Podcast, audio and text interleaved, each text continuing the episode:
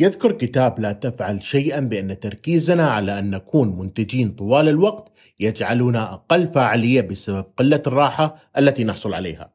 الكتاب يقول بأن إرهاق نفسك في أي عمل هو أمر مضر جدا ويعرض فوائد أخذ الإجازة بحجة مقنعة مفادها أننا يجب أن نقضي المزيد من الوقت في عدم فعل أي شيء سواء كنت تتعلم اللغة الإسبانية في المساء بعد العمل أو تتمرن مرتين في اليوم أو تعمل لساعات إضافية في شركة تقنية ناشئة يجد الكثير منا طرقا ليكونوا أكثر إنتاجية وفاعلية من أي وقت مضى. لكن هوس الإنتاجية في عالم اليوم له تكلفة. الاحتمالات هي أنه تجعلك تشعر بالتوتر والتعب وعدم السعادة وبعض الأحيان حتى المرض الجسدي. يقودنا المجتمع الحديث إلى الاعتقاد بأن الإنتاجية العالية هي أهم شيء في الحياة.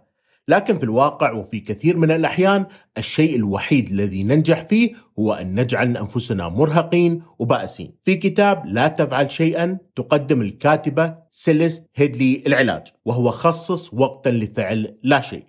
الكاتبة تتكلم في الكتاب حول فاعلية هذا الأمر عبر التاريخ. وتذكر العقبات التي نواجهها بسبب إرهاق أنفسنا باستمرار. هي تعتقد بأنه إذا كنا سنكون سعيدين حقا فعلينا اولا إعادة اكتشاف متعة الترفيه. في حلقة اليوم سنستعرض ثلاث نقاط أساسية قدمتها كاتبة الكتاب. اولا طريقة عيشنا اليوم هو نتاج عن تراكمات سابقة عبر التاريخ. وثانيا انشغالنا بالكفاءة تعني أننا سنفقد الكثير وقد نشعر بالذنب إذا حصلنا على وقت الفراغ. وأخيرا تقول الكاتبة بأنه ببعض التغييرات البسيطة ستشعر بأهمية قضاء وقت فراغ.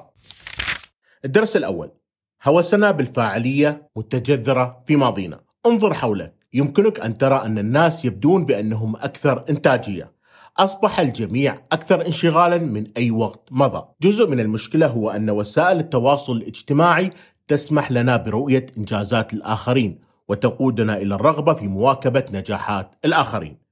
ولكن الآن بدل من مجرد مواكبة عدد قليل من الأصدقاء والجيران تجعلنا وسائل التواصل الاجتماعي نشعر بأننا بحاجة إلى مواكبة العالم. لا عجب في أن طموحاتنا ستبدو أعلى. إذا وجدت أنك تضيف باستمرار إلى قائمة مهامك أو تأمل في الحصول على ساعات أكثر في اليوم فمن المحتمل أن تكون جزء من ثقافة الكفاءة. فيما ترى بأنه كلما كنت أكثر انشغالا كلما كان هذا الأمر أفضل.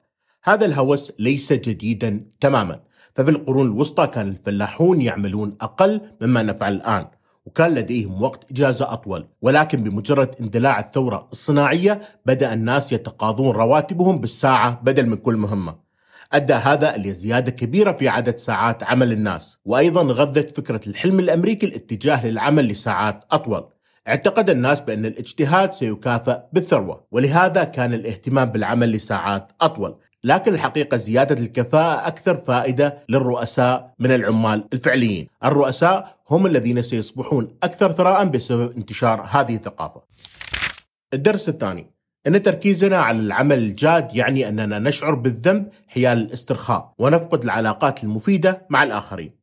كان للتحول من الأجر لكل مهمة إلى الدفع في الساعة تأثير نفسي كبير على العمال. هذا لأنه عندما تبدأ في الدفع للناس مقابل كل ساعة فإنهم يرون الوقت بطريقة مختلفة وخاصة الإجازات. عندما يضع الناس قيمة الدولار في الساعة الواحدة فإن كل ساعة راحة ستشعرك بالإنزعاج. حتى الأشخاص الذين لا يعملون من التاسعة إلى الخامسة ولديهم جدول زمني أكثر مرونة. يجدون صعوبة في الشعور بالراحة عند أخذ الإجازة.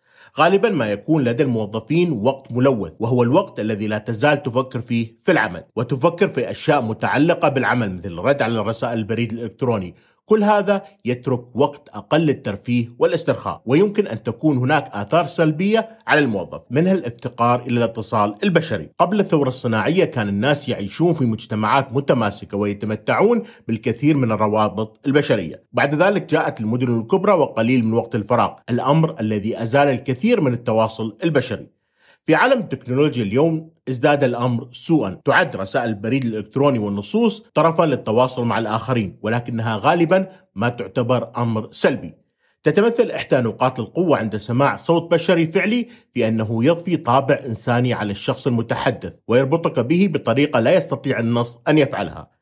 يمكن أن تكون عواقب العزلة سلبية للغاية أولا لأنه أمر مؤلم عاطفيا ولكن ما هو أكثر من ذلك أنه يمكن أن يزيد من خطر الإصابة بالنوبات القلبية والسرطان الدرس الثالث. هناك بعض الأشياء السهلة التي يمكنك القيام بها للإبطاء وإعادة اكتشاف أوقات الفراغ. إنها وسنا بالإنتاجية هو في الواقع أحد المشاكل الوحيدة التي يمكننا حلها ببساطة من خلال عدم القيام بأي شيء. لكن الحقيقة أنه من الصعب عدم القيام بشيء. الأمر يتطلب تخطيط حقيقي. من الأول الأشياء التي يجب أن تقوم بها هو تحسين إدراكك للوقت. تشير الدراسات إلى أن الأشخاص الذين يتمتعون بإدراك أفضل للوقت يكونون أقل إرهاقا ويقل احتمال قضاء الوقت في وسائل التواصل الاجتماعي ومشاهدة التلفزيون.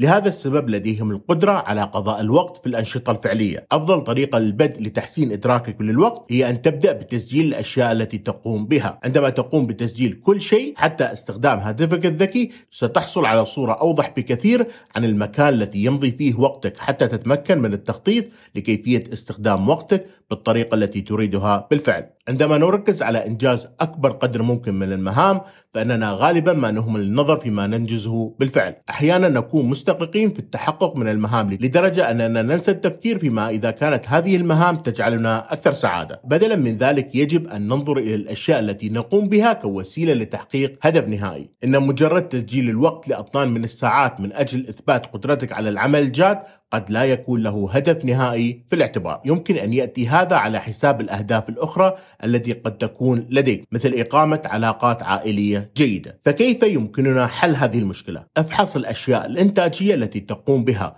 وتأكد من أنها تقربك من تحقيق أهدافك طويلة المدى في الحياة هل يساعدك الاطلاع على رسائل البريد الإلكتروني في صباح يوم الإجازة عن تحقيق الأشياء التي تريدها في الحياة؟